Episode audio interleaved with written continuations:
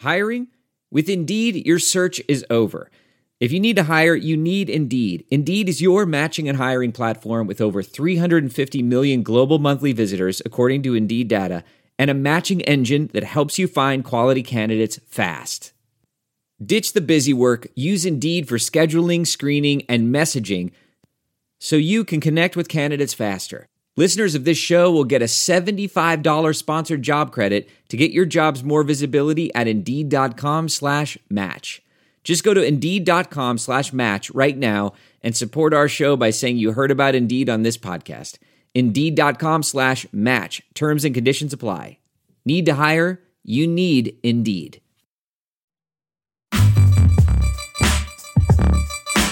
You are listening to the 23 Personnel Podcast, where food and sports clash at the goal line.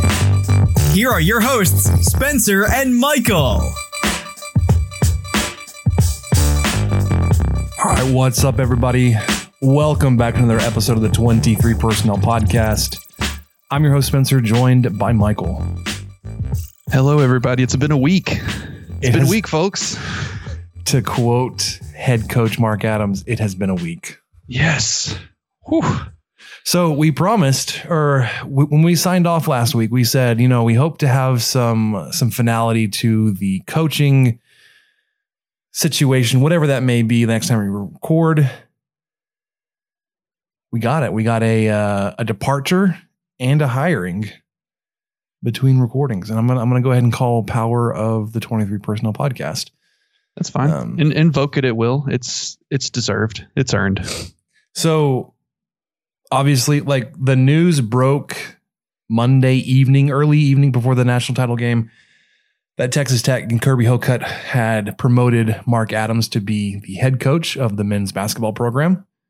Um, and at the time, because there was a basketball game going on, I was like, you know what? We won't do an instant reaction. We'll just we'll do it tomorrow. We'll have a little bit more stuff to talk about after the the news conference, press conference. Um, and here we are, man. Was that a press conference or a rally? Dude, it was uh, whatever Austin had times 10. Have you ever seen people tailgate for a press conference? No, but I'm not surprised that Texas Tech has started that kind of tradition. Yeah, not too bad. Not too bad. The yeah, the now sort of infamous video circulating around the web with uh, Chris Beard and his fiance walking in through well, I don't know, 10, 20 cheerleaders in a smattering of applause uh, kind of pales in comparison to what Tech was able to throw together in pretty short notice for Coach Adams. I I have to admit, I kind of extracted myself from too much Chris Beard news after the Eagle landed officially on Thursday morning with the clandestine McDonald's meeting at 5 a.m. But and shout out to Plainview, great town. As Beard said, there is more to Plainview than just the McDonald's. But anyway, I had avoided that video this whole time of he and his fiance walking through the cheerleaders. And then today I was finally able to watch it for the first time with the sound up. And I had no idea that it's just that's it. That's all you get, people. Little few little golf, Golf claps. claps. Yeah, so um we'll talk about all that. The what we what we know of uh the early days of the Mark Adams era at Texas Tech. Um initial fallout from that former coach leaving, players gone, assistant coaches that have moved on, and then look at what Adams is building and who he's been able to retain thus far. Um, who he's brought on on staff. We've we've already heard of uh, I guess his first assistant hire, associate head coach hire. Um, that moved really quickly, and then uh, I guess we'll talk a little bit about some baseball. Yeah, I think they played some baseball this weekend. It- Yeah, it's it was one of the, it was all it was a The first game was really great. Yeah, I was like when when when you you you beat Kansas State 17-1, you're like, yeah, it's gonna be a weekend of baseball. And then you you didn't do anything else the rest of the weekend. Um so so yeah, we obviously had a lot of stuff to say in the past couple of days. Um, on the Twitter, you can follow us at 23 personnel. You can follow me, Spencer at punts suck, Michael at Michael underscore LBK. And find us on Instagram, where we will be dropping video clips of the show as they come out. And then all kinds of new stuff on the sponsorship and podcast host media network side. Armchair Media is no more. Oh no, Spencer, what happened? Well, they, they they still exist. They are doing a full rebrand. And, and when I say they, I mean we. I mean we're we're still part of the network. Let's not let's not play games here. Um they are now, we are now part of the Sports Drink Media Network. That's right. New rebrand went live on April 1st. April Fool's Day, questionable. but, but, why not? I mean, a lot happened on April 1st. Um, you know, 4 1. There's a lot that happened that day. Like there's a lot that happened on that day. The the, the director of, of the group said, "Hey, if, if you guys want to start promoting this, is like I've got other things in my mind right now, man. Yeah, we we could not focus. could, I'm not worried about not pushing out the armchair to sports drink, but here we are. Um, with that comes a couple of uh, new sponsors, new opportunities. Um, one of them being Locker Room. Guys, if you don't know Locker Room, they are the they are a live audio only sports talk platform. The app is free to download and use.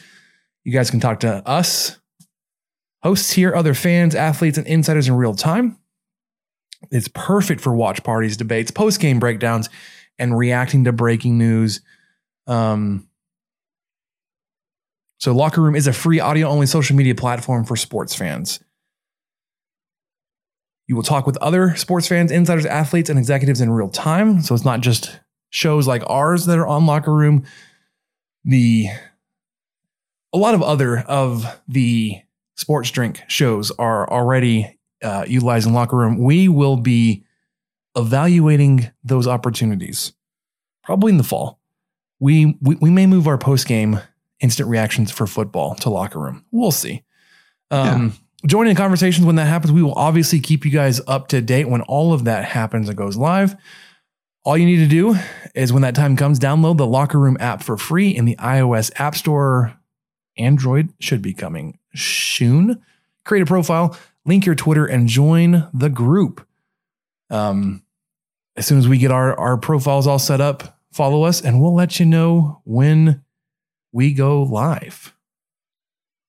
And to continue with our uh, sponsorship by Bet Online, I've got a special message on this. This is this is Michael, as you know, from the 23 Personnel Podcast.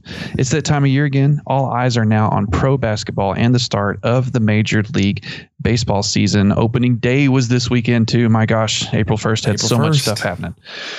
Bet Online has all of the betting action. In the NBA, the conference races are heating up as teams prepare to make their run for the playoffs. And if baseball is your first love, Bet Online has you covered. If you love hockey, golf, MMA, championship boxing, you bet. Bet Online has it all. Every sport, every game, every matchup. BetOnline has you covered for all the odds and real-time updates and is the place to Hey, it's Kaley Cuoco for Priceline. Ready to go to your happy place for a happy price? Well, why didn't you say so? Just download the Priceline app right now and save up to 60% on hotels. So, whether it's Cousin Kevin's Kazoo concert in Kansas City, go Kevin, or Becky's Bachelorette Bash in Bermuda, you never have to miss a trip ever again. So, download the Priceline app today. Your savings are waiting Go to your happy place for a happy price. Go to your happy price, Priceline. Welding instructor Alex DeClaire knows firsthand how VR training platforms like ForgeFX can help meet the demand for skilled workers. Anywhere you go look, there's going to be a shortage of welders.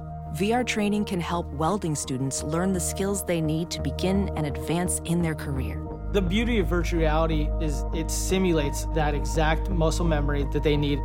Explore more stories like Alex's at meta.com slash metaverse impact.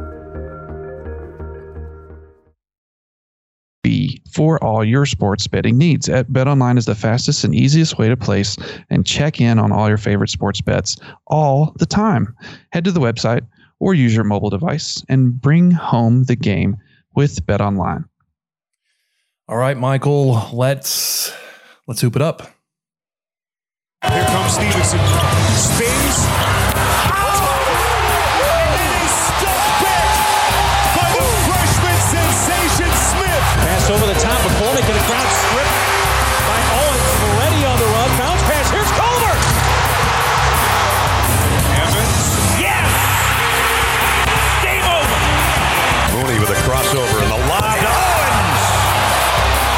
Shot clock is at three. Mooney spins, fires. Oh, he got it to go. Edwards with a three. Good. What a shot, Kyler Edwards. Ready doubled into Tariq. Who puts it down. Already.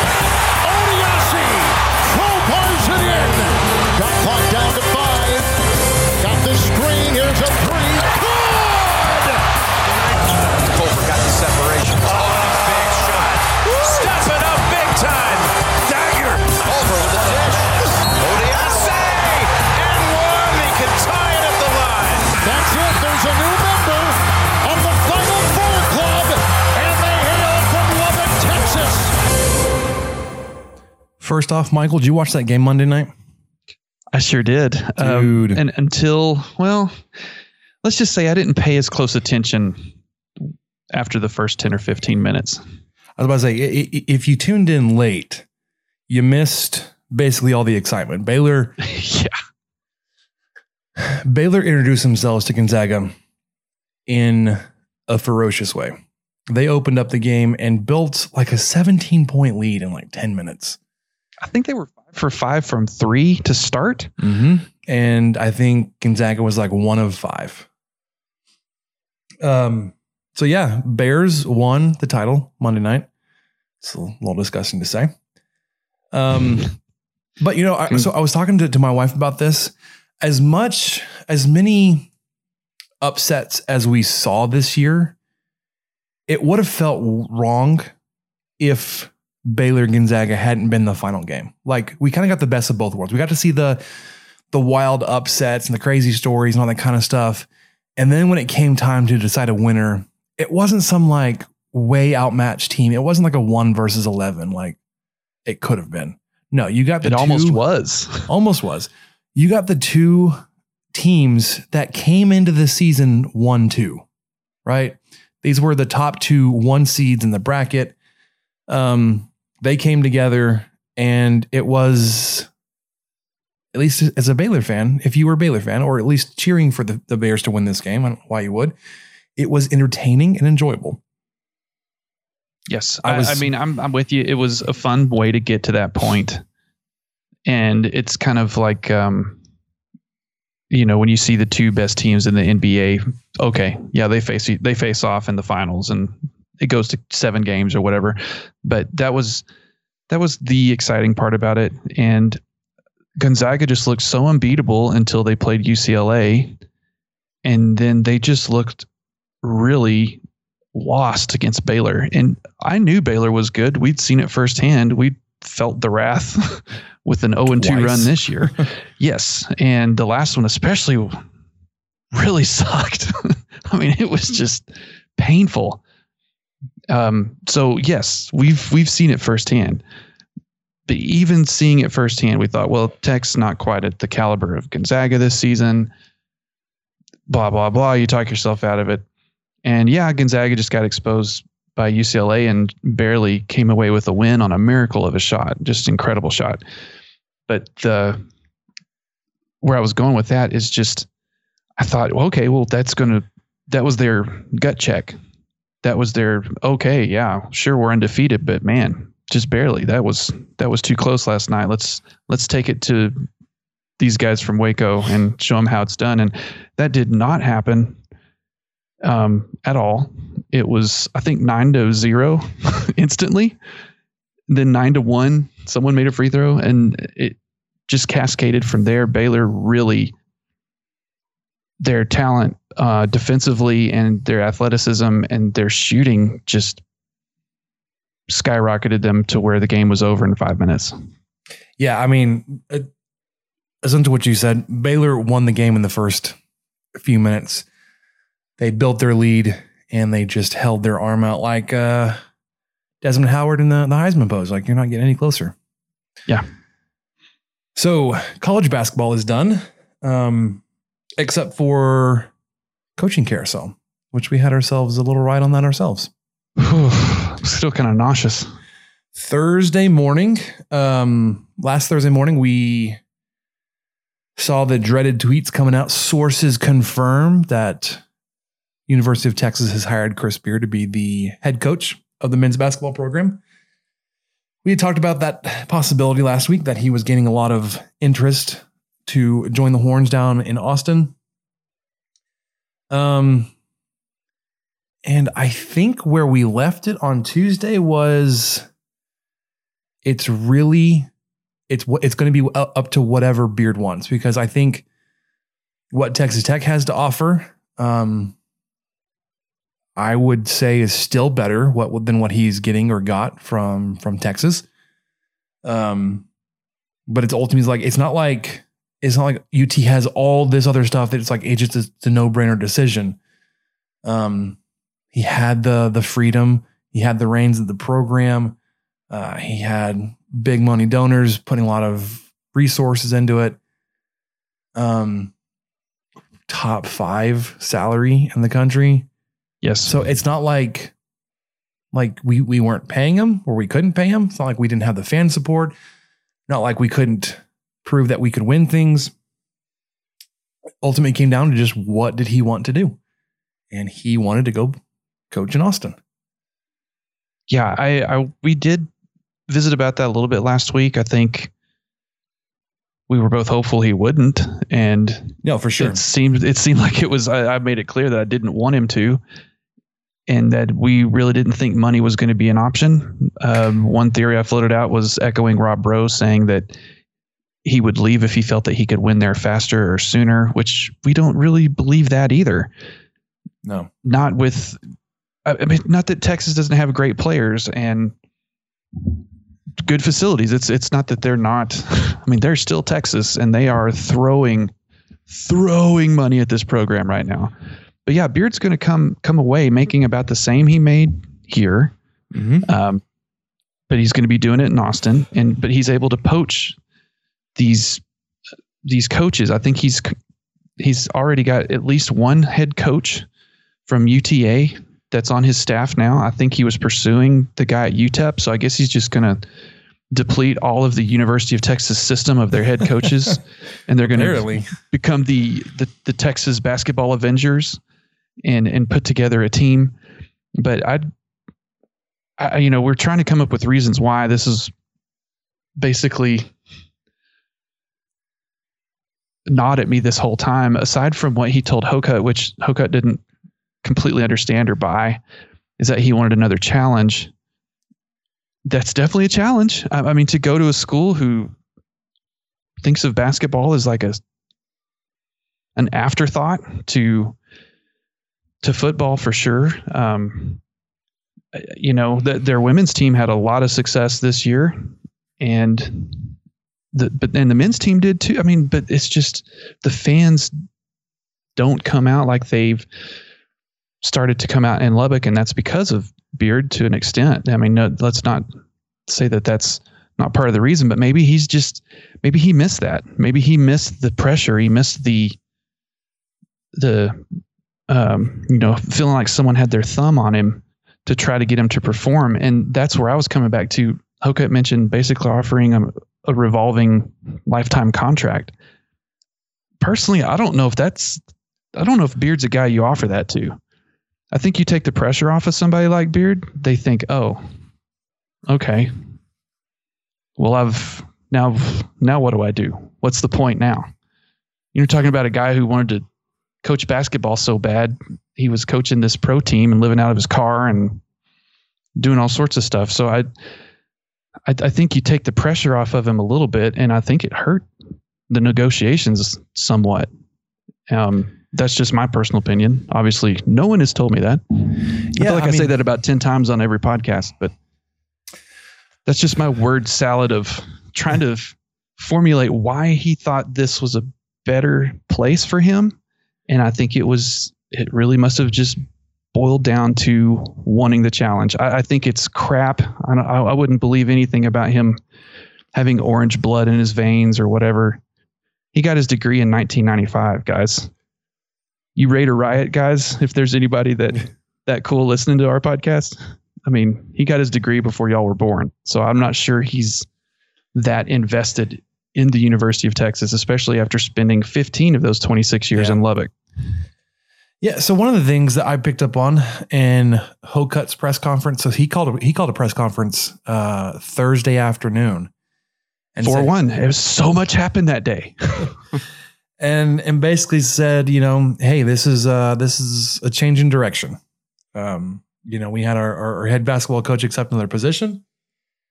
Um, he, I mean, Hocutt said he didn't understand wanting a new challenge. Um, but I think, I mean, the details he shared in that press conference sounded like he knew or he should have known that this was coming.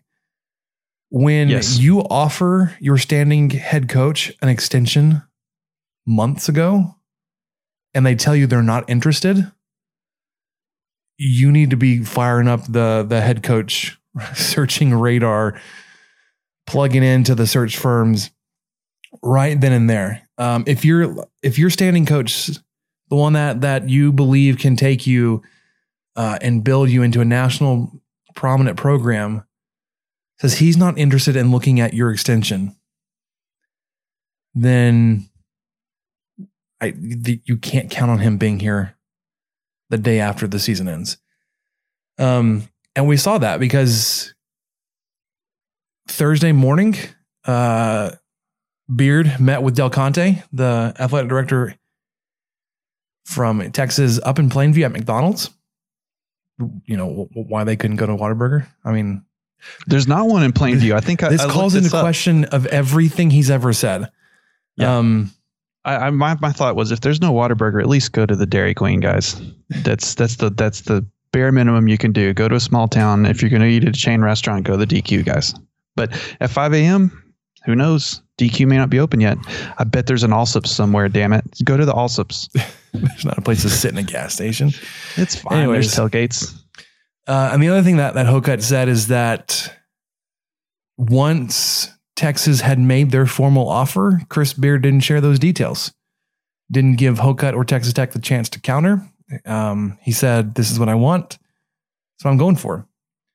Um, he waited until 4-1 to save the University of Texas an extra million dollars in his buyout. I mean, if this was something he was wanting to do, uh, you know, It's to cost Texas Tech another. You know, basically Texas Tech loses out on another million dollars. yeah. because of that. But that's the the whole thing about it's questionable. The f- not questionable. Um, the motives behind it, it, it- I don't know if we'll ever fully understand why he left. But don't we can to. say this: that it does seem like he and Hocutt were in communication for several days leading up to this. Mhm. He didn't. He didn't completely blindside Hocutt with it, like you said. Tubby Smith did. Right. Like you said, Hocutt's spider senses, spidey senses should have been tingling way back when that lifetime contract was denied. So I bet it didn't shock him anyway when when Texas came calling and Beard was uh, transparent with Hocutt, you know, up to a point. Del Conte was transparent with Hocutt. He knew that they were talking. So all of that, you know, that was done across the board, but still I'm I'm a week removed from it, and we have replaced him with who I wanted. So I I'm in a much clearer place to talk about this than if we would have recorded Thursday night or something. And I'm really glad we didn't. Yeah, But it would have been a lot. Yeah, of, I'm- I, don't, I'm- I don't know what to say. I don't. I don't. I don't been a lot it of would just been a lot of ex- expletives probably, and and you know, I, I really enjoyed the hypocrisy of everybody in the town willing to give him the key to the city, and then the second he bolts, they they're just ready to hang him from the tallest tree. But I, I do think that he didn't. He could have handled this better, and I just I really wish he would have gone to almost anywhere else. Almost anywhere else. Now, so a lot of other people are saying that like reading body language, there Yeah. was some negative body language coming from Chris Beard after this. And I don't know if it was just the weight of everything going on, like having to make that kind of decision, or if it knowing, was, or if it was like, how he um, would be treated by Lubbock and fans and everybody. Yeah. or if like he he had that like that immediate buyer's remorse. While like you buy a new car, you're like, why did I do that? Right. You're just Um, sitting looking at it in the driveway going, was that really worth Really? seven hundred dollars a month I'm going to be paying, or whatever it I is. or- I could have just gotten a used one. It would have gotten me where I needed to go. The car I had before was fine.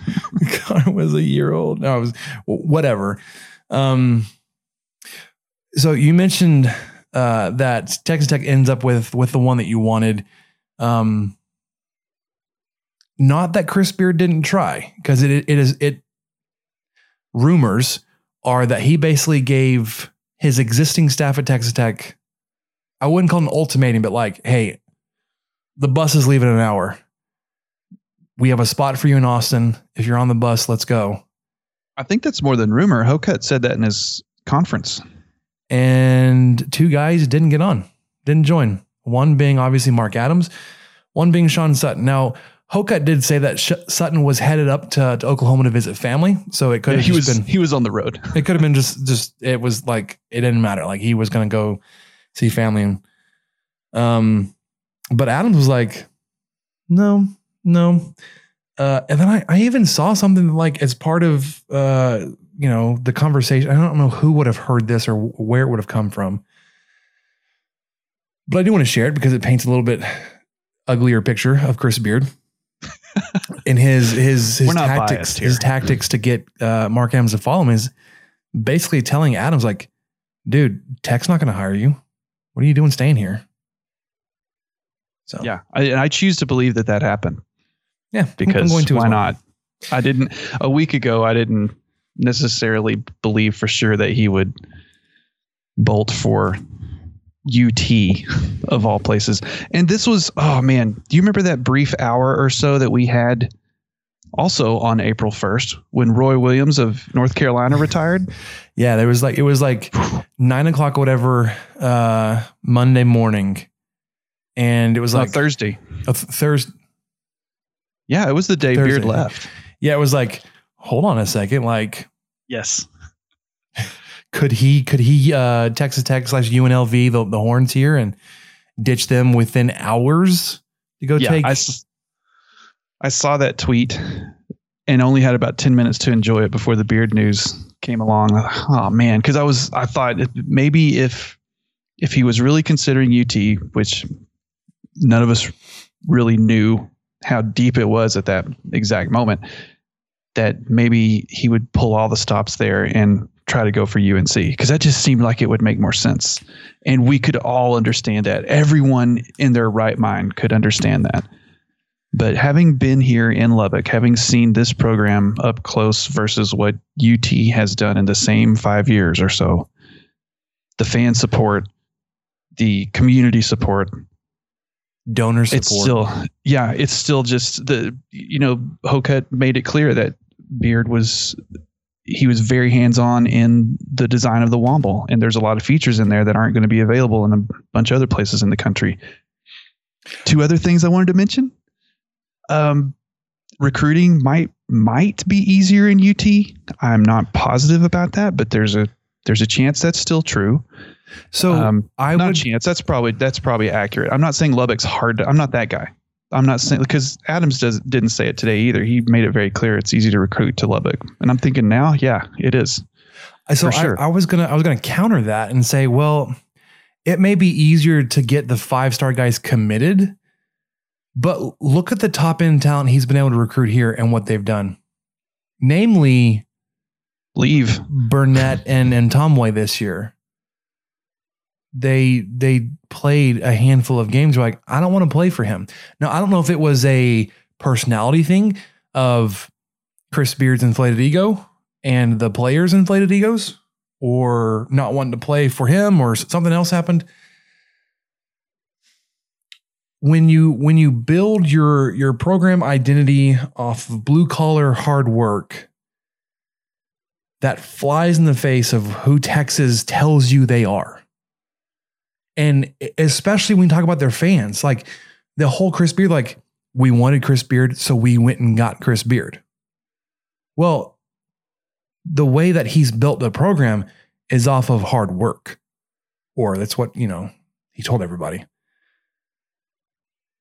Are you going to get players that want to come to Texas and all of that attitude and then also feel like they belong and they want to they want to work hard or they just want to be entitled because they're this certain number of McDonald's All Americans and so many stars next to their name.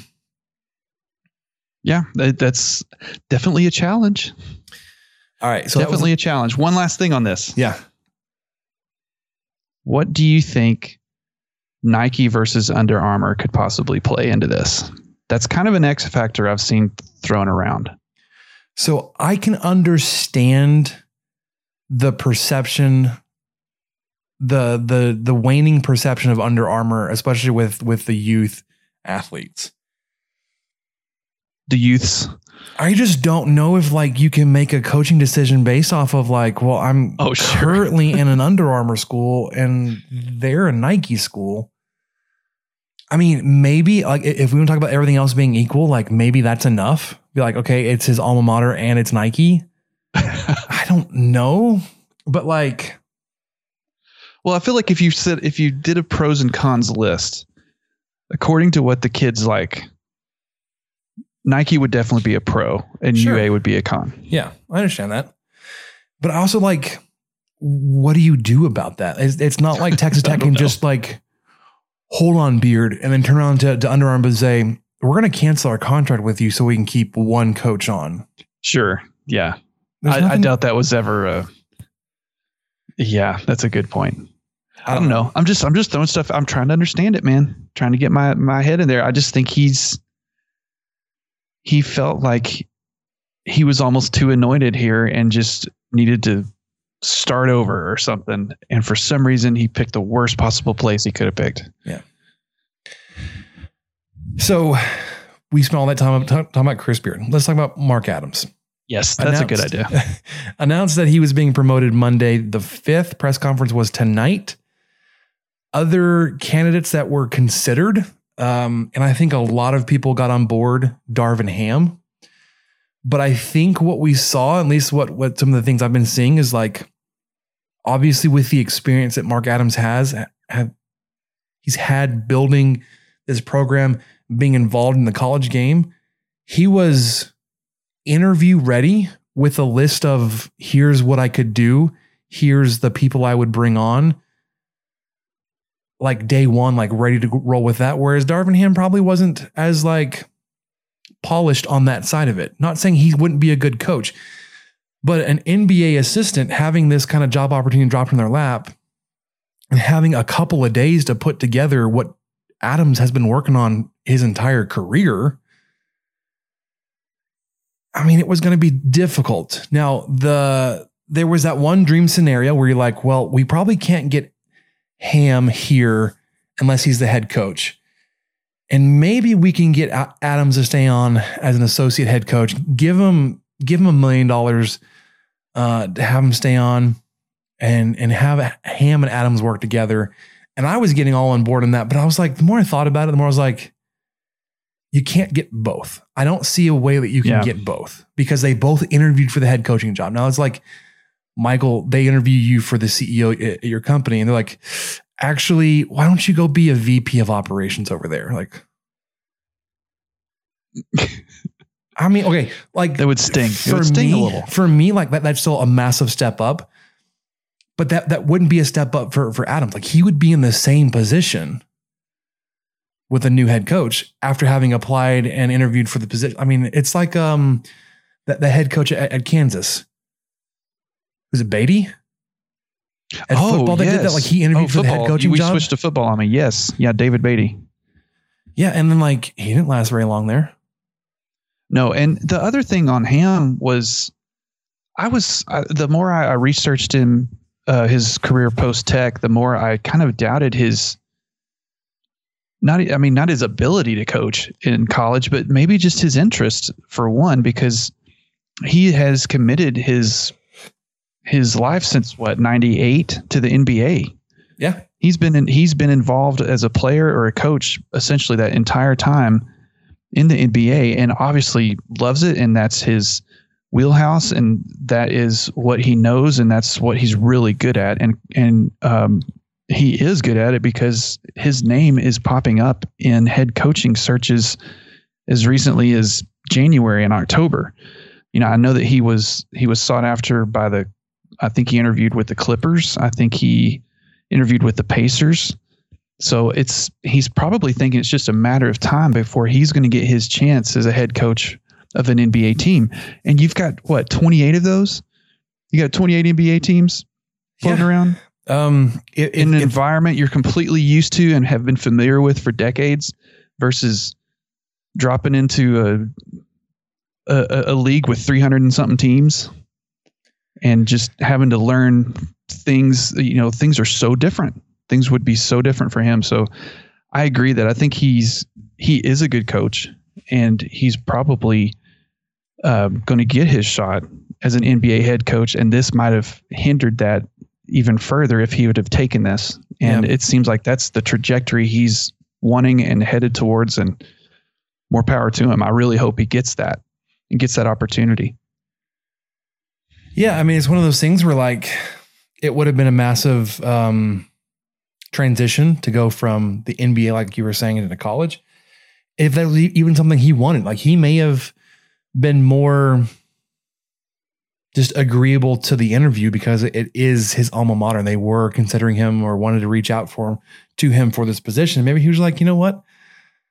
i'll talk to him yeah I could be interested, but like right now, until Thursday, my goal was to be the head coach in the NBA.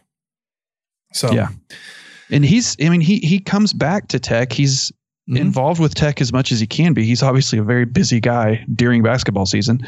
So he's it's no one doubts his loyalty to tech and you know his his what he thinks of west texas. And he's got family here. I think he said his dad was from Slaton or something like that in an interview i saw not too long ago. So it's it's one of those things where you you know that he probably would have been a good fit and would have made it work, but he may have had to sacrifice kind of his dream a little bit to do it, and that I totally get. Yeah. The other couple of guys that were mentioned as having been considered or at least interviewed uh, Grant McCasland from UNT and Joe Golding from Abilene Christian. Um, I think a lot of people kind of looked at both of those guys and were like, probably the Texas Tech job is better than McCasland um, as as a candidate.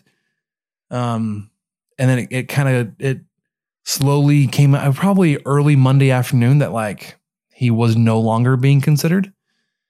And for Golding, it may have been more like the thought was to interview him or reach out to him. Uh, I know that President Schovanec said there were eight or 10 Yes. uh, candidates that had reached out and that were on their list. Um, and they had started with Ham and Adams and realized maybe we don't have to go through the whole eight or 10 names on this list. So Golding may not have even been officially or, you know, confirmed as being interviewed. Um, now, Kirby Hocutt on Thursday said they were going to use a search form, Um, but like in, in the press conference tonight, I, I can't remember if it was Hocutt or Schovanec that said is like, you know, as part of that, having identified Ham and Adams as their clear front runners, like we don't need anybody else. We also had a bunch of people reach out to us. Um, Yeah. That you know we we we didn't feel like we needed the extra support and resources that the firm could have uh, provided. So they had this group of people they were going to work through, uh, and then they were going to turn it over and have you know Hocutt, Schovanec, Womble, and Batik kind of sort through that. And they settled on Mark Adams, and I think a lot of people are extremely excited, especially if you look at the attendance tonight. There were a lot Yes. of people there Yes, there were people showing up two hours before the press conference to tailgate, to drink some beer, and get, get pregame a press conference. to get to get amped up to hear to hear Mark Adams speak. Uh, and just to cheer him, just just to be excited about him. I'm, I, I really I didn't know enough about McCasland to have much of an opinion. I feel like Golding is a great coach, um, but I think his his ties to Beard right Would've- now It would have been questionable. Like, do we want kind of a disadvantage. yes, yeah. Do we want that? Do we want these guys? Do they even want that? You know, Yeah. would Beard and Golding want to go head to head twice a year guaranteed? They they probably don't. I don't think they like playing each other now as it is. But I think it was good for ACU and just kind of good for well, it was good for Beard's team too. I mean, those ACU teams put Tech to the test. So anyway, I I wasn't super excited about either of those. I have not been this excited about a coaching hire since 12 12 12 when Kingsbury was hired. So take that for what it's worth. Um, but I really am. I feel like Adams is the guy for the job. He's he's really built up a heck of a resume, which I'll finally shut up and let you read that here in a second. But but he's um, I don't know. Uh, His his press conference went over well. You can tell that he's he's a different type of public speaker than Chris Beard. hmm Uh, he's he's less dynamic, but it doesn't mean he's less engaging, and it probably doesn't mean um, anything when it comes to coaching basketball or um, communicating in, in a room of 15 or 20 people like we were talking about before we started recording spencer mentioned that. So i was really impressed with his his honesty how much the moment was really hitting him. He had his 90 year old mother there. Yeah. uh, just just i mean his family was there. You could tell when the second he started talking about his family he immediately felt more comfortable and at ease and was just flowing. So i th- i think i just really look forward to to what he's going to do. And um you know who he's going to hire which we have a little bit of what of who he's going to hire um a little bit later Yeah. So one of the things that, like like Michael was saying, is that we, we talked about. No, uh, this speaking in front of this kind of crowd is is not Mark Adams' strong suit. But I think you can you can glean some some some positives out of that and be like, you know, I I think you're going to be able to read him a lot better because I I think one of the biggest things that Red Raider fans have felt since Thursday is that we got played that we we were we were Yeah. sold a set of lies and we believed it and we believed that Chris Beard believed it. And then on Thursday, like, I don't think he even believed that some of the stuff he was saying. And Kyle brought this up in, in, in, in our Slack chat that maybe one of the things that that hurt us the most was that he sold us that Texas Tech could be a place that you could win. And mm-hmm. ultimately, his actions proved he didn't believe that. Yeah. He Um, he he turned on his own words in in several instances, but particularly that one hurts. But, But, then Adams, yeah, yeah, just up- his his ability to be genuine, his ability to, I mean, he he couldn't help but thank people about every about every third sentence. He couldn't help it. That's just seems like that's who he is. I, I was I was struck by the honesty of it and how much he was in the moment, knowing this momentous thing that he had he had dreamed about since he was a kid, bugging Gerald Myers Mhm. in practices and stuff. That this was happening, and it was just kind of all hitting him, all at that same point. So yeah, it, I was not expecting a Chris Beard soundbite, you know, spitting out 30 words per second type of press conference. And this is exactly, pretty much exactly what I expected Adams to do. And it resonated with a lot of people because it was so different and it felt so honest. And I, I think once you get him talking about basketball and stuff, he's, he's going to be sitting there like you're, you're his old friend from, from high school or something in Brownfield. Yeah, well, speaking of, he spent 24 years of his career as a head coach here in Texas. 19 of those years out here in West Texas in the Panhandle area. Uh, the past seven years as a, an assistant coach or associate head coach on this Red Raider staff. He's appeared in three championship games as a coach, two as a head coach, one as an assistant. He won one of those games as a head coach. Um, you saw on on on Twitter uh, over the weekend, and and and Coach Adams even um, referenced it. Like the outpouring of support from his former players was impressive. They didn't have to say anything, but they did. Um, and you you even got guys like uh, Trae and Rayford Young, kind of throwing their their Yeah. support and endorsement behind Mark Adams. Um, and obviously, uh, he's he's the one credited with with the defensive toughness and identity that you've seen at Texas Tech the past few years. So you assume that that that same kind of toughness will be present um, on, on on his teams as a head coach. He did go out and hire today the Portland State head coach Barret Peery as his associate head coach. So he's basically hired him to be Mark Adams on Mark Adams' staff.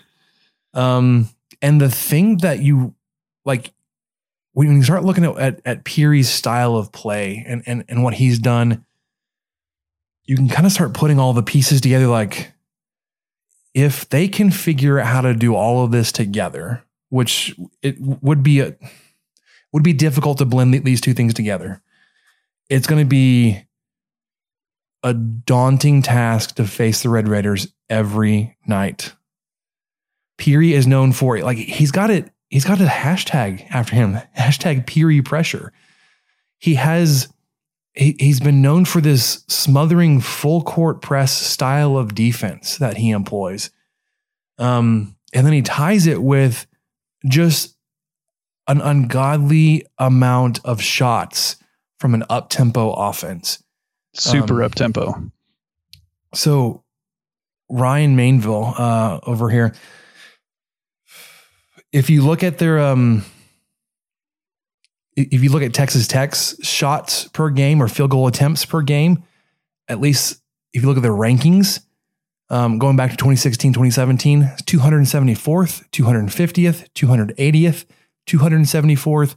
And then this year was their best at 188th. But then if you compare that to what Peery has done, um,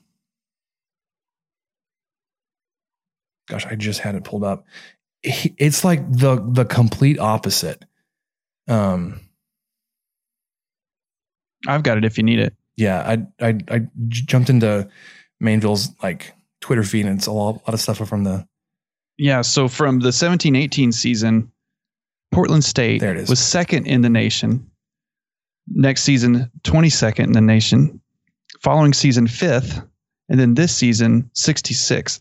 So every season, you know, more than 200 spots faster than Tech. Uh, you know, Tech's Tech's best season, they got off this this year 57.7 field goal attempts per game, whereas Peery's best season ended with 68.6 attempts per game. So a faster paced offense, which I would be open to. I, I Mhm. hope Tech has the players to do that while also maintaining a full court press. I mean, Tech did lose Coach Riley, who went to Austin.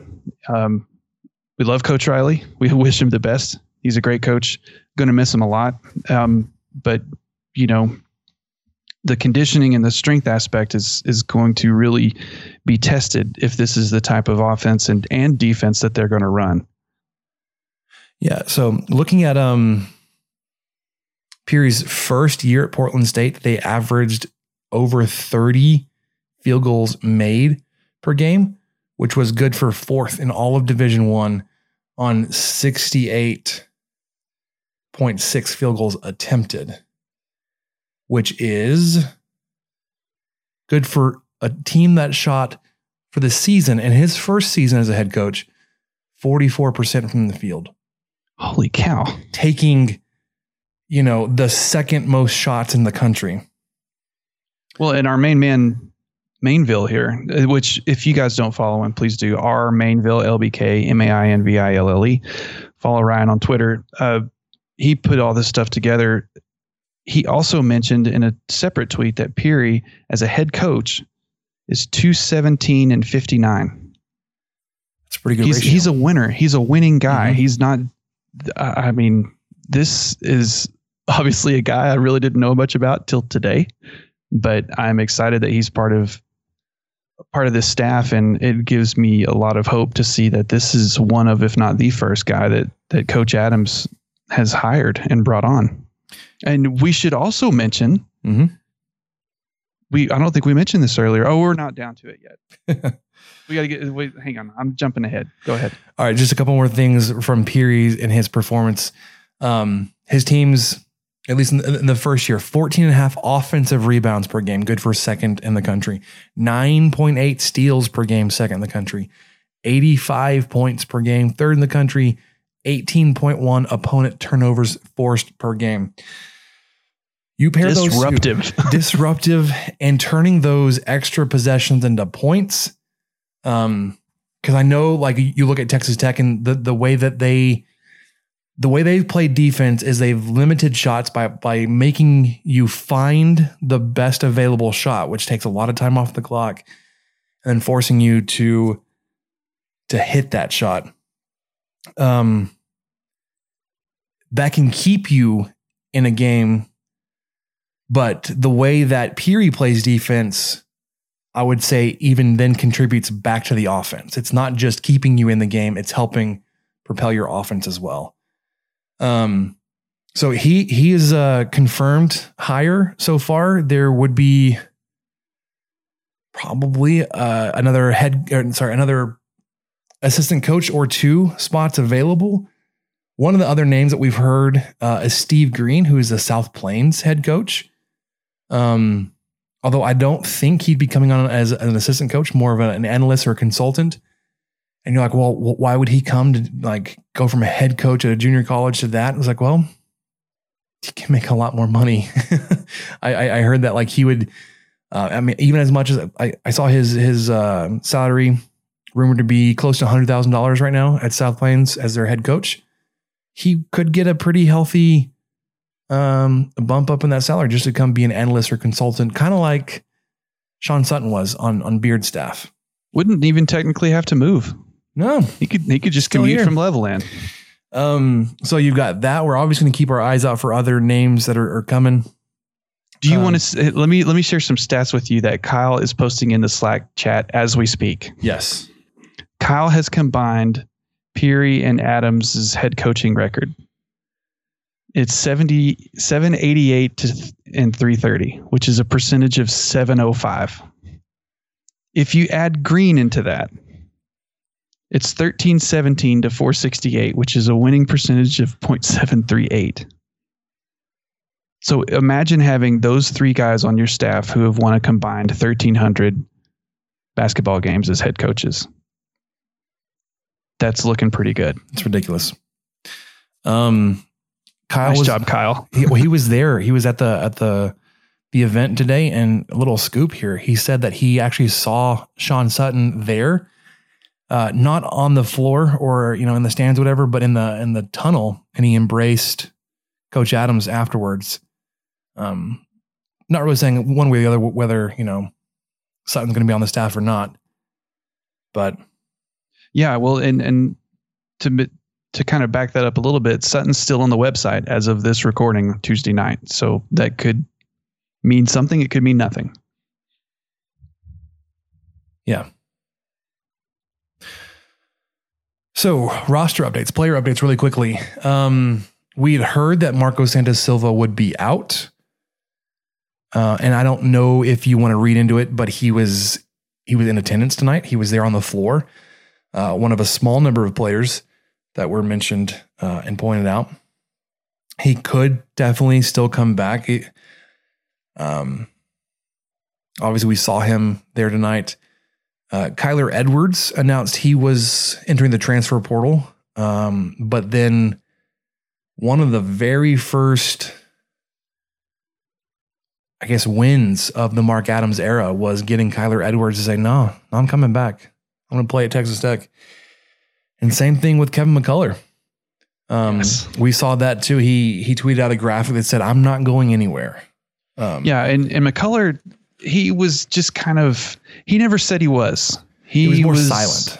Yes. Well, he he said he had kind of an ambiguous tweet after Beard left, but Edwards did flat out declare he was going to go into the transfer portal and said his goodbyes and was you know, after a coaching change, you expect that. And that's another reason to kind of get upset about the whole thing about how it happened, not at the players because players need to do what's best for them, and that may not be sticking around um, if they feel like they could do better elsewhere, or if if just yeah, I don't know for for a variety of reasons.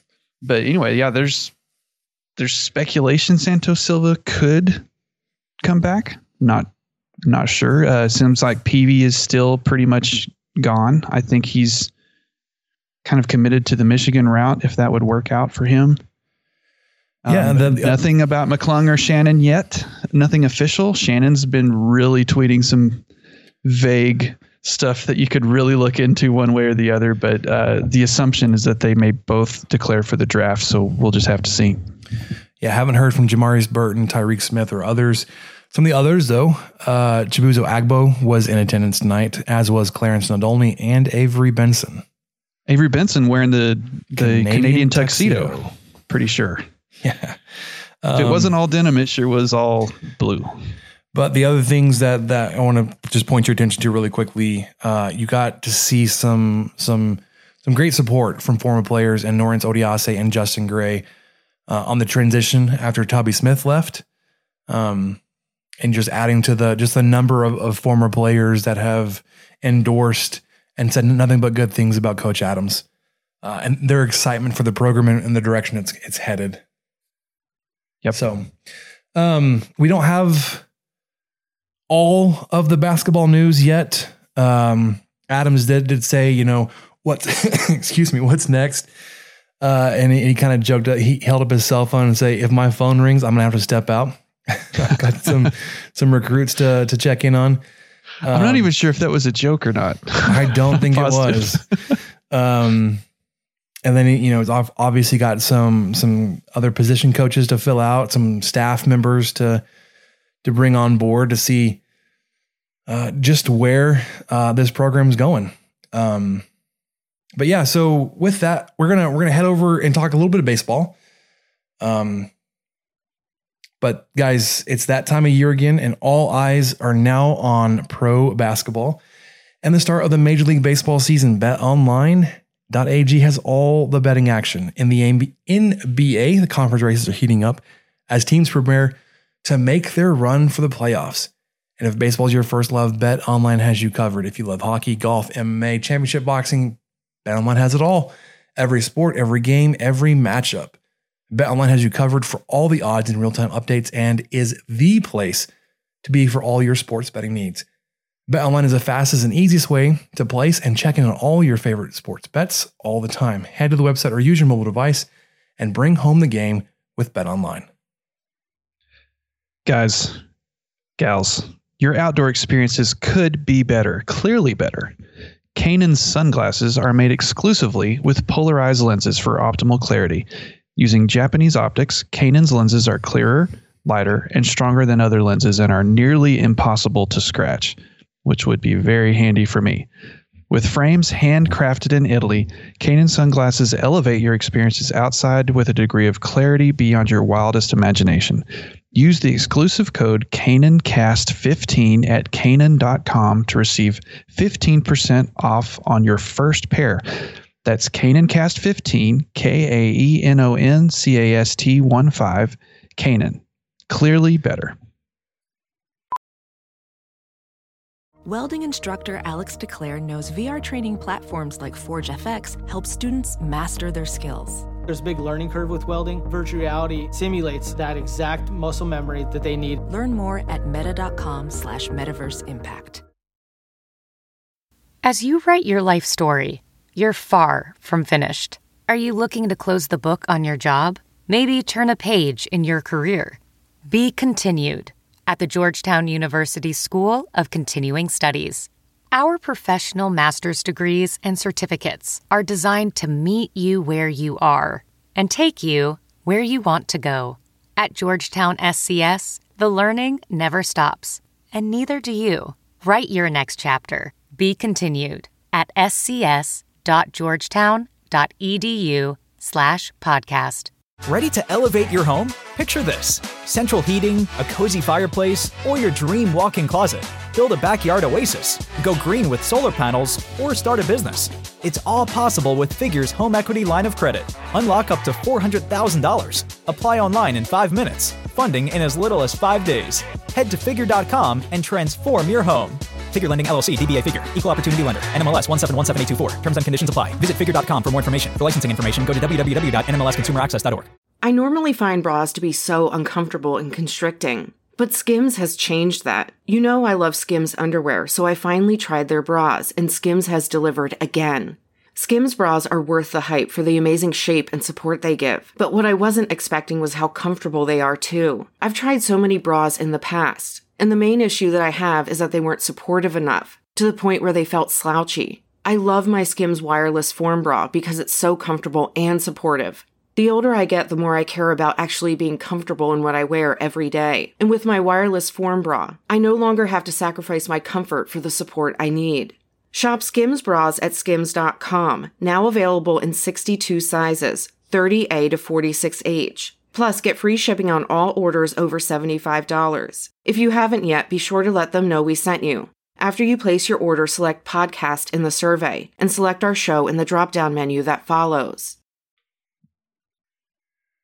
All right. Let's uh let's talk a little baseball. What do you say, Michael? Roll it.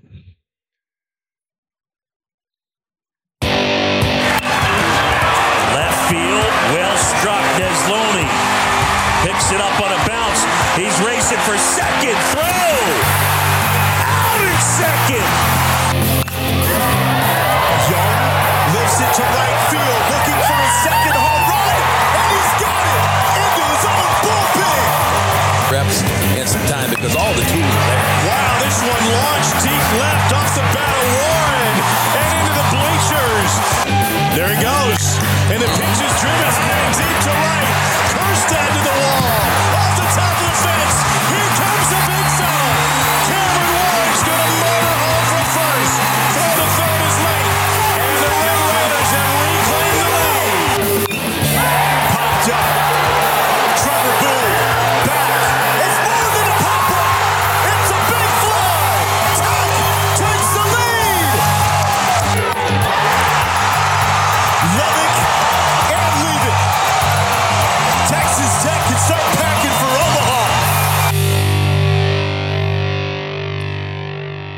So Texas Tech hit the road this weekend.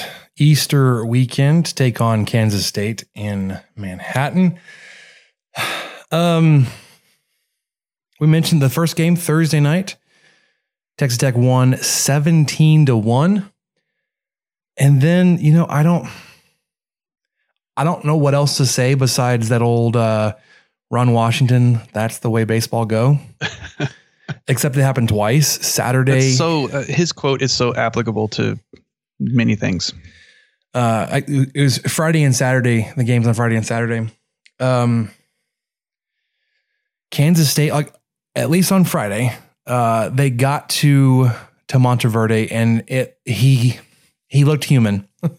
he gave up 3 uh 3 runs in the first inning, two of which were off of home runs. Um Kansas State ends up winning they they end up winning Friday, excuse me, uh 7 to 2 and then wrap up the series victory on Saturday 10 to 4. Um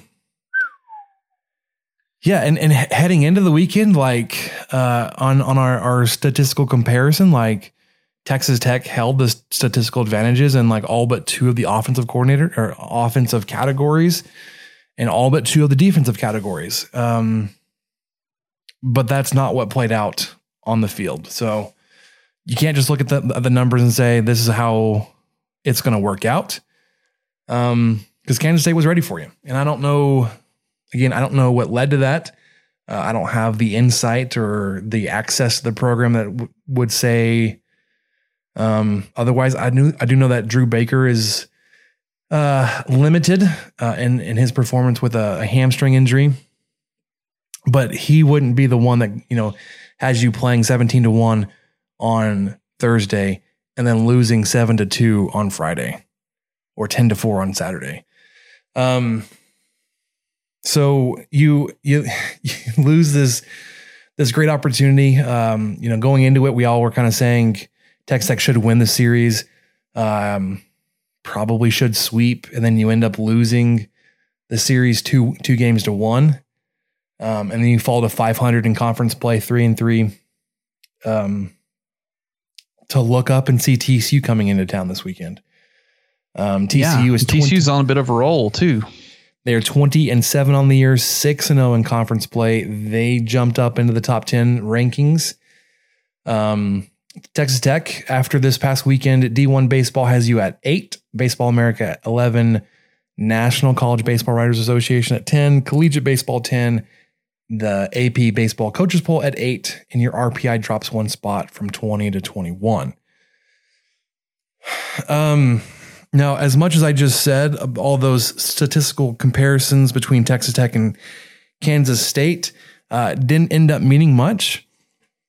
Looking at this upcoming series, um,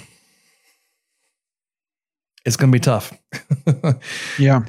Uh, Texas Tech holds some offensive uh, or holds the advantage in, in, in, some offensive categories or ties with them. Uh, Texas Tech and TCU are tied for team batting average at 294. Um, Tech's on base percentage is four thousandths of a point better than TCU. So Texas one, TCU's is second.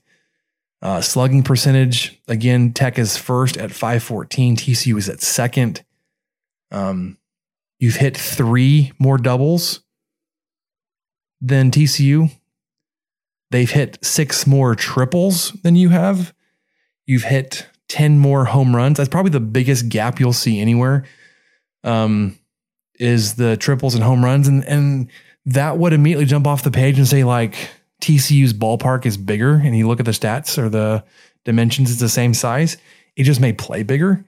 That they hit that many more um, triples than you do versus how many home runs you hit. Um, TCU scores the most runs. They they're uh, well. Texas Tech and TCU average the same 8.3 runs per game. TCU's played one more game than you have, so they've scored eight more runs on the season, total runs.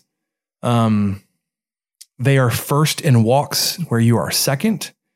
Uh, they are fifth in strikeouts to your seventh in terms of your offense striking out. Um, and they are first in stolen bases to your fifth. Now, the pitching and defense side is where it's a lot more in TCU's favor. Their team ERA is second at 338. Opponent's batting average, um, barely above 200. They're good for first in the conference. You're at third.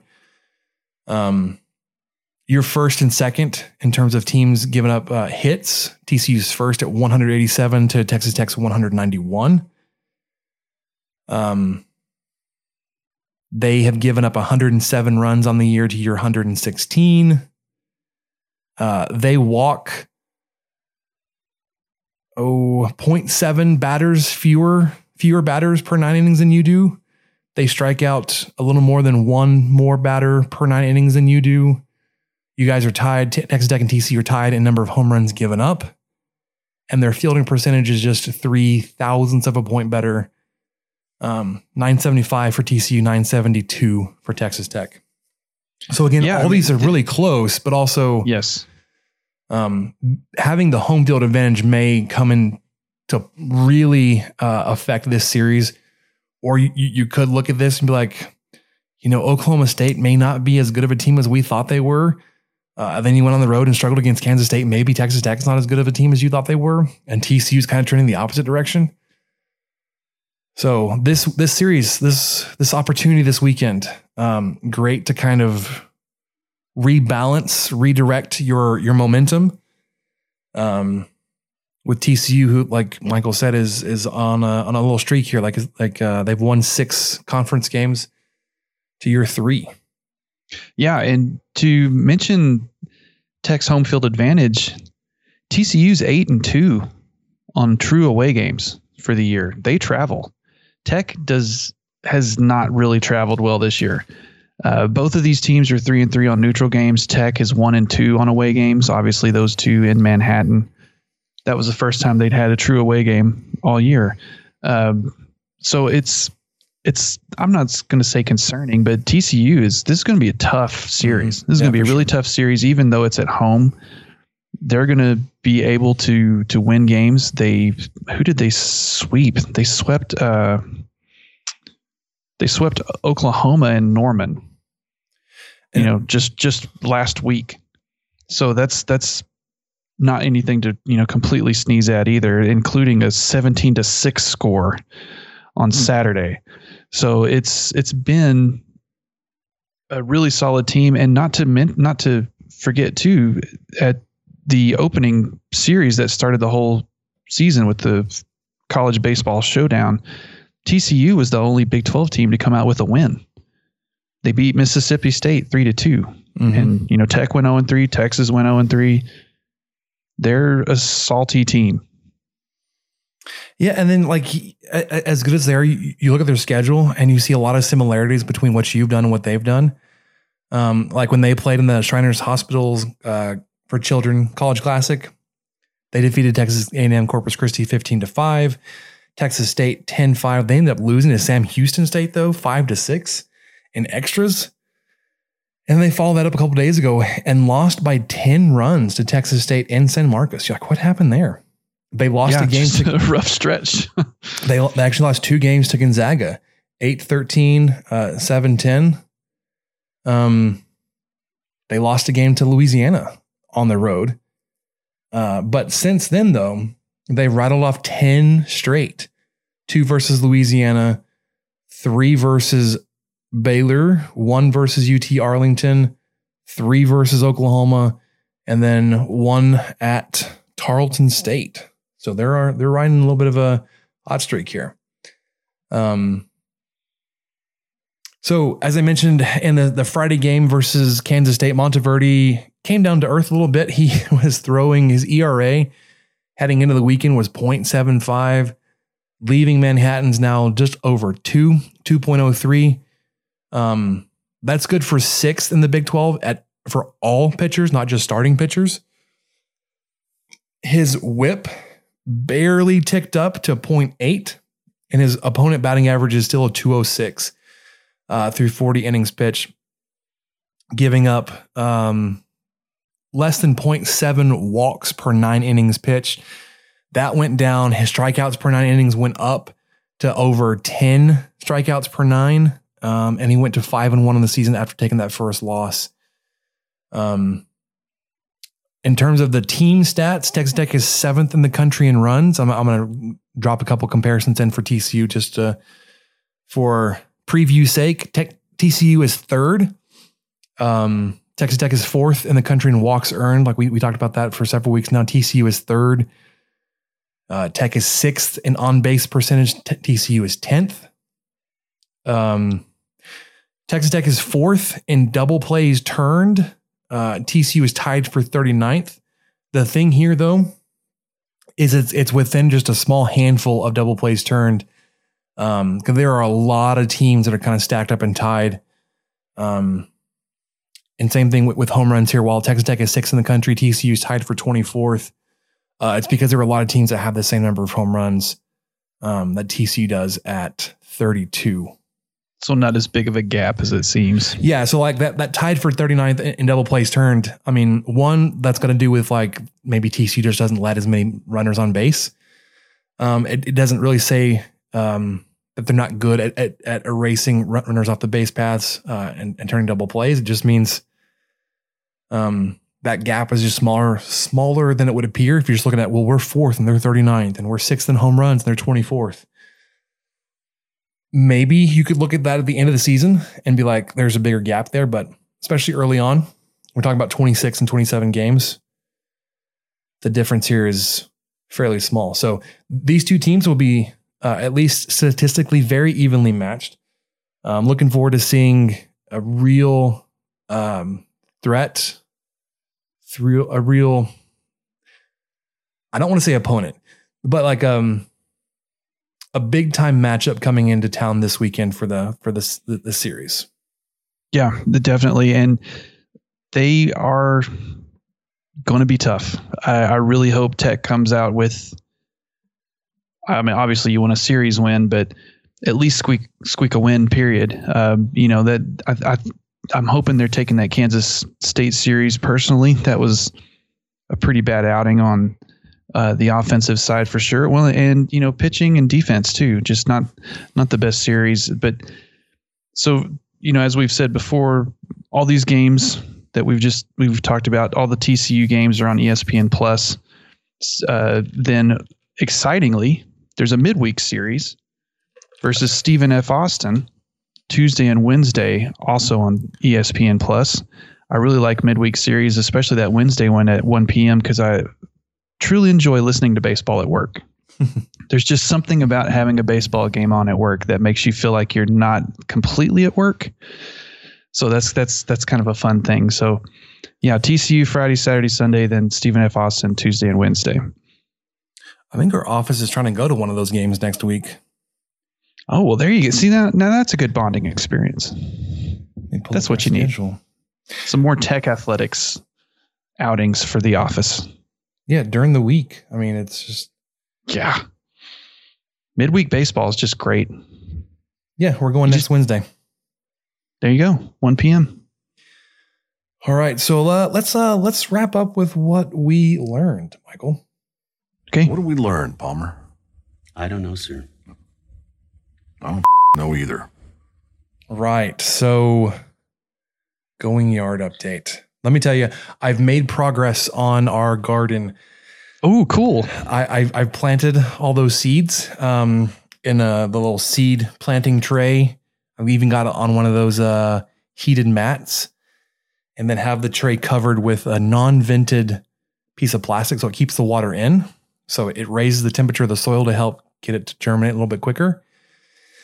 Uh, we're on day two, so maybe next time we record, we'll see a little green popping up. Um, I planted tomatillos, tomatoes, jalapenos, Hungarian wax peppers, cayenne, habaneros, sunflowers, uh, cucumbers, squash, blackberries, raspberries, strawberries.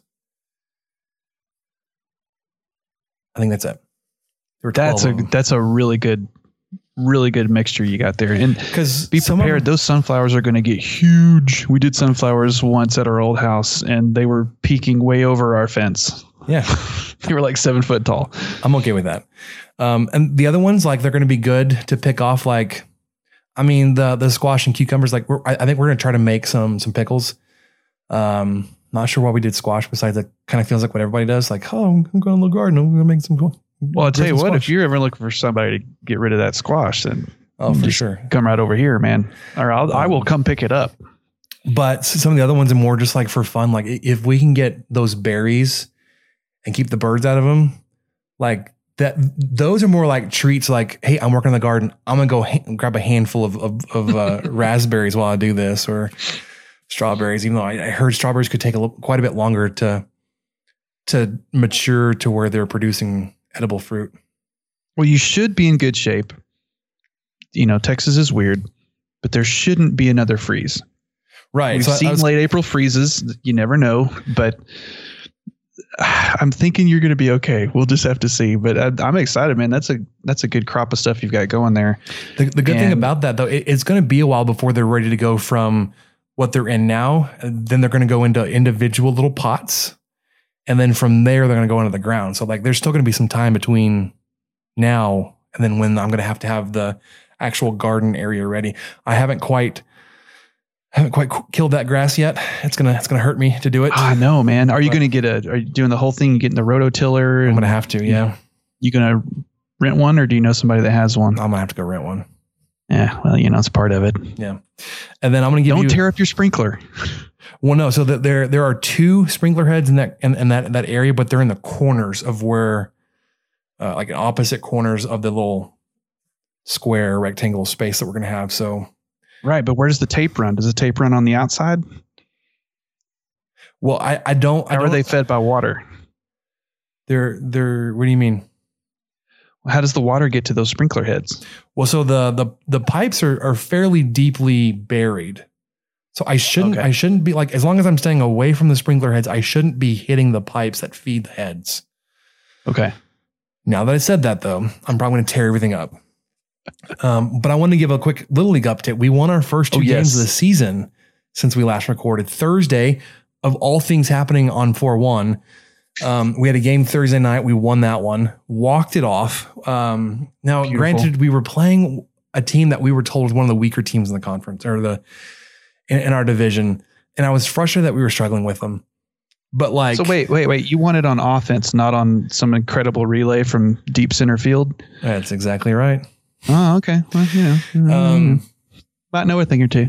So in this division, you only play six innings. Like you play up to six innings, uh, and then it's, it's also capped by time, whether you hit the time limit first or the the innings first. Um, but yeah, so we we have it tied in the bottom of the sixth. We get a guy like our first two batters. One gets on, um, on first. And then our big bat, our, our, our number three batter comes up. I was like, I feel good about this one. And he crushes one. And I'm like, I'm like waving the guy around, like all the way from first. I'm like, you're to score from first. And he did. And we walked it off. Oh, that's beautiful. And like, it's one of those things where like, we shouldn't be this competitive and vocal about it. But like, I kind of felt about afterwards because like we were, we were going hard. Like we were screaming, like we were, we were celebrating, we were enjoying it. Um, and we played again on Saturday. Um, the team was was quite a bit better on Saturday. Um, Your opponent or your team? well, both, both. The, the the opponent was better for sure. Um, we we traded a bunch of runs early on. Like we we won the game eight to 10, 10-8. So we played the the Yankees. We only played five innings because of, we, ran out of time. Uh, we gave up one run in the first. Then we took the lead in the bottom of the first two to one. And we gave up four runs in the second. So we were down 5 2 after two. I was like, oh, that sucks. Bottom of the third, we score two to pull it within 5 4. We tie it in the fourth, 5 5. And then the Yankees get up to bat at the, the so they're they're they're visiting team. So they're batting first in the inning and time expires. I was like, okay, we just got to get out of this inning and then we, we, we, we have to score a run. But in the top of the fifth, we gave up three runs. I was like, are you kidding me? So it was it eight five now? It was eight, eight, six. Eight six. No, no, Okay, no, no. okay. It was, it was eight, five, eight, five. And it was our turn to bat. And as the guys were coming in, as the players were coming in to, to get ready to bat, I was like, all right, look at me. We need four runs. I need everybody hitting. Let's go. it was my, my my motivational speech. Um, and then what do we do? We score five runs to win the game. That's just Um, a thing of beauty. So what what happens is our pitcher, our second or third best player, comes up to bat. He's a first batter uh, in the bottom of the fifth, hits a home run. I was like, all right, so we got one run back. Here we go. Um, but then I'm like, I'm looking at our lineup, and we're like, he was our last good batter before we like we're just like we just have to get through the, this part of the order and then like turn it back over and get to the our leadoff batter. Um, we have a kid come up who was like three of four on the day, and it was probably his three first hits of the season. So like I, I felt pretty good about him. Uh, he comes up, he singles. Then Grayson comes up, and until today had not hit a ball. Um, and he hits a double. Um, my chest. so the the guy in front of Grayson ends up scoring. So Grayson has he he goes two for three on the day with two RBI. I was like, my dude, of all the days you decide to start hitting the ball, you go two for three and knock in two runs. Um, but okay, so the crazy thing is, so he hits the ball down the third base line. The third baseman, like she was a wall. She like nothing got past her. Like th- there were balls smoked right at her. There were balls that dribbled up to her. It didn't matter. She, she ate it all up. The problem was, I think she was unsure about what to do with the ball when she got it. So when Grayson's getting to first, like the girl still has the ball in her hand. One of their defensive coaches is getting excited and coming out and yelling at her, run it to second, run the ball to second. The problem is he's yelling this right over Grayson. So Grayson just turns the corner, is running a second. I was like, oh, no, no. because then she figures out, oh, now it's a race. So they raced a second. Grayson is safe like a step. I was like, oh my gosh. Like, I can't. Did he slide? No, no, no. Because they're, they're not coordinated enough to slide. But like, he Well, got just- there just just before. Um, and I was like, I can't blame Grayson for running to second because like that's what he heard. And the first base coach is behind him. Like that's where he would have expected to hear his direction. He heard something second, something second. Why wouldn't Why wouldn't he go ahead and keep going? Okay, so Grayson hits that. I mean, I, it, it's technically a single, but it's he ended up on second and drove a run in. Um, then the batter behind Grayson comes up. Um, hits like this really weak ground ball, but with the way that they had played defense on it, they were more concerned about letting Grayson score because he would have been the tying run. So they held Grayson up at third, but this batter got to second. I was like, Oh wow. okay, okay, here we go. We got we got our, our tying run at third, our go ahead run in scoring position, no outs. Like we're we're just humming along. Um, but then I'm like, our two weakest batters are next. I was like, okay, but we only we have zero outs. They both strike out. Expected that to happen. So okay, okay, here we are, two outs. Two outs. Our tying runs on third, go ahead runs on second. Our leadoff batter comes up. This is the dude that smoked a home run his first at bat of the game. I was like, I'm feeling pretty good here. But here's the thing so was he. his first two swings, I swore like he was trying to blast this thing to the moon. Like he swung out of his shoes almost literally, wasn't even close to hitting the ball.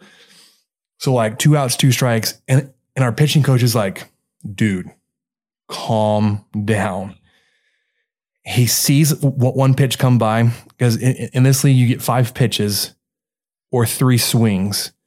Um, that pitch he doesn't like. I was like, okay, that was his fourth pitch or third pitch or whatever. It's like, okay, here's his fourth. Um, then he fouls one off. I was like, okay. He swung, made enough contact. Like, hey, last pitch, two strikes. And then he smokes this screaming line drive over everybody. It's like everybody, look, oh, oh, there goes the ball. Um, and it, it would have been a double had like we had an actual outfield, like if they were playing outfield depth, whatever. Um, but you better believe the the when I saw that ball come off the bat, I I I, I can't touch Grayson, but I was like, go. Basically pushed him. And I sent the runner from second. So he, he technically was the winning run. Um, and the game technically would have ended nine to eight. But the defense was still trying to get the ball. And I was like, just go, just go, dude. so I sent the runner home. gave him a home run. And he Yeah. scored two. So we ended up winning eight to 10. So our, our first two wins of the season were, were back to back walk offs. Um, Same kid? Was it the same No. kid that did the walk off both times? no. Okay. Um, but so going into Saturday, we, we were missing several of our, our, our kids because they were they. We have twelve kids on the team. We played with nine on Saturday. We were missing our legit number one player, um, which also meant that like we had to shift around who was playing where. We had kids playing new positions. We're missing our best batter, our best defender. I was like, "Ah, man, but we, we Sounds we got sounds it. like a pretty good coaching job there, coach. we got it done. Um, and we got it done on offense too. Let me just, just put that jab. Point in. that out. Yep. Yeah. I think that's that's a very big point to make in this league is offense is going to win you the games more than defense is. So Because even even if you've got you know that like you mentioned that girl at third base who was just grabbing everything, if she can't make the throw to first, which what kid that age can, then yeah, let's focus on batting practice a little bit more And- for a while, guys. and you almost want them to try it too. Like, yeah, I'll hit it to third or shortstop.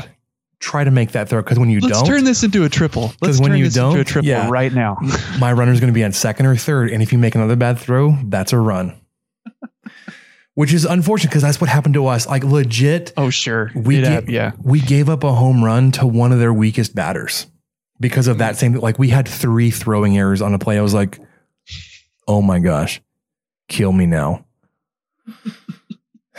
so we had practice tonight. We're going to practice again Thursday, which is the first time we've had back to back practices since, since we started games. Um, and then we play again on Saturday versus another team that. So in terms of like difficulty, we play the Pirates, then the Yankees. Marlins should be better than the Yankees. Mm. But if we get our kids there and if we can get the bats going, we can keep them going. I like our chances. It's Dude, a lot of got little two league. practices, back to back practices. That's going to help. Kids are going to remember stuff, not having to, you know, wait four days between practices or something. or have like just back to back games with no practices. Yeah, yeah. Which was what I was worried about, especially when the we had to- skeleton crew. when we had to replace all those kids. Like we didn't have any, any time to practice this, but here we are. We walked it off. twice. Gosh. Well, okay.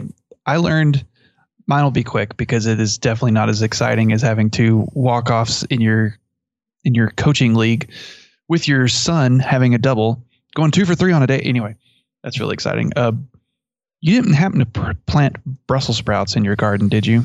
No, we did not. Do you like Brussels sprouts? No. Okay, maybe I can change your mind. Oh, probably not. Uh, I I think I've talked about them before, but the recent sort of renaissance, I guess I would say, of Brussels sprouts, and not just Brussels sprouts, but vegetables in general. And I think you and I have definitely talked about this about how roasting vegetables has just changed the game completely, as opposed to always steaming them or always cooking them for nine hours with bacon grease and whatnot. So roasting vegetables a, has been a huge game changer.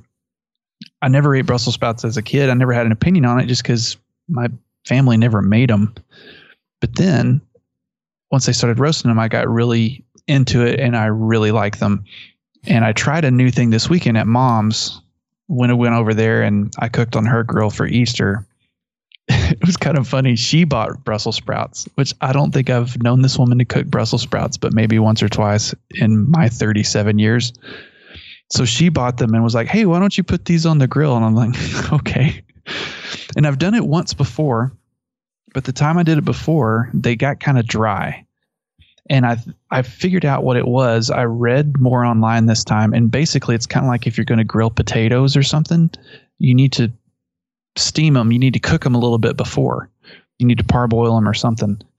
And so my tip is this: what I learned is you get your mess of Brussels sprouts, you put it in a microwave safe bowl with, I don't know, two or three tablespoons of water, throw it in the microwave for three minutes, let them cook just enough to where it kind of soft starts to soften them. And then all we did was season them with, um, mom had some Greek seasoning at the house that I threw on there, some lemon juice and some olive oil, threw them on the grill, turned out great. And then we dabbed them with some more olive oil Nope. Some more lemon juice when they came off the grill. Hmm. That's that is what I learned. Is the good way to make Brussels sprouts is to steam them first. So and I- they'll cook faster and they won't dry out. I think I've tried them. I just haven't found one that I really like. So I may have to give that a try. Yeah. Um, looking forward to, to all the, the garden adventures this spring and summer. You got to roast you some tomatillo salsa, my friend. Yeah, I've tried. They're, they're purple though, so I'll have to see how that works out. Oh, I like that. Yeah, man. So that'll do it for us in the 23 Personnel Podcast. For Michael, I'm Spencer. We'll catch you next time. Thank you for listening to the 23 Personnel Podcast and sharing our fandom for the Texas Tech Red Raiders. You can connect with us on Twitter at 23personnel, Spencer at Puntsuck, and Michael at Michael underscore LBK. And find even more great content over on stakingtheplains.com. Help us out by rating the show and leaving a review on iTunes and subscribe on whatever channel you listen to podcasts. Remember to tell your friends about the show. The guys will be back next week with another episode. And until then, guns up and let the tortillas fly.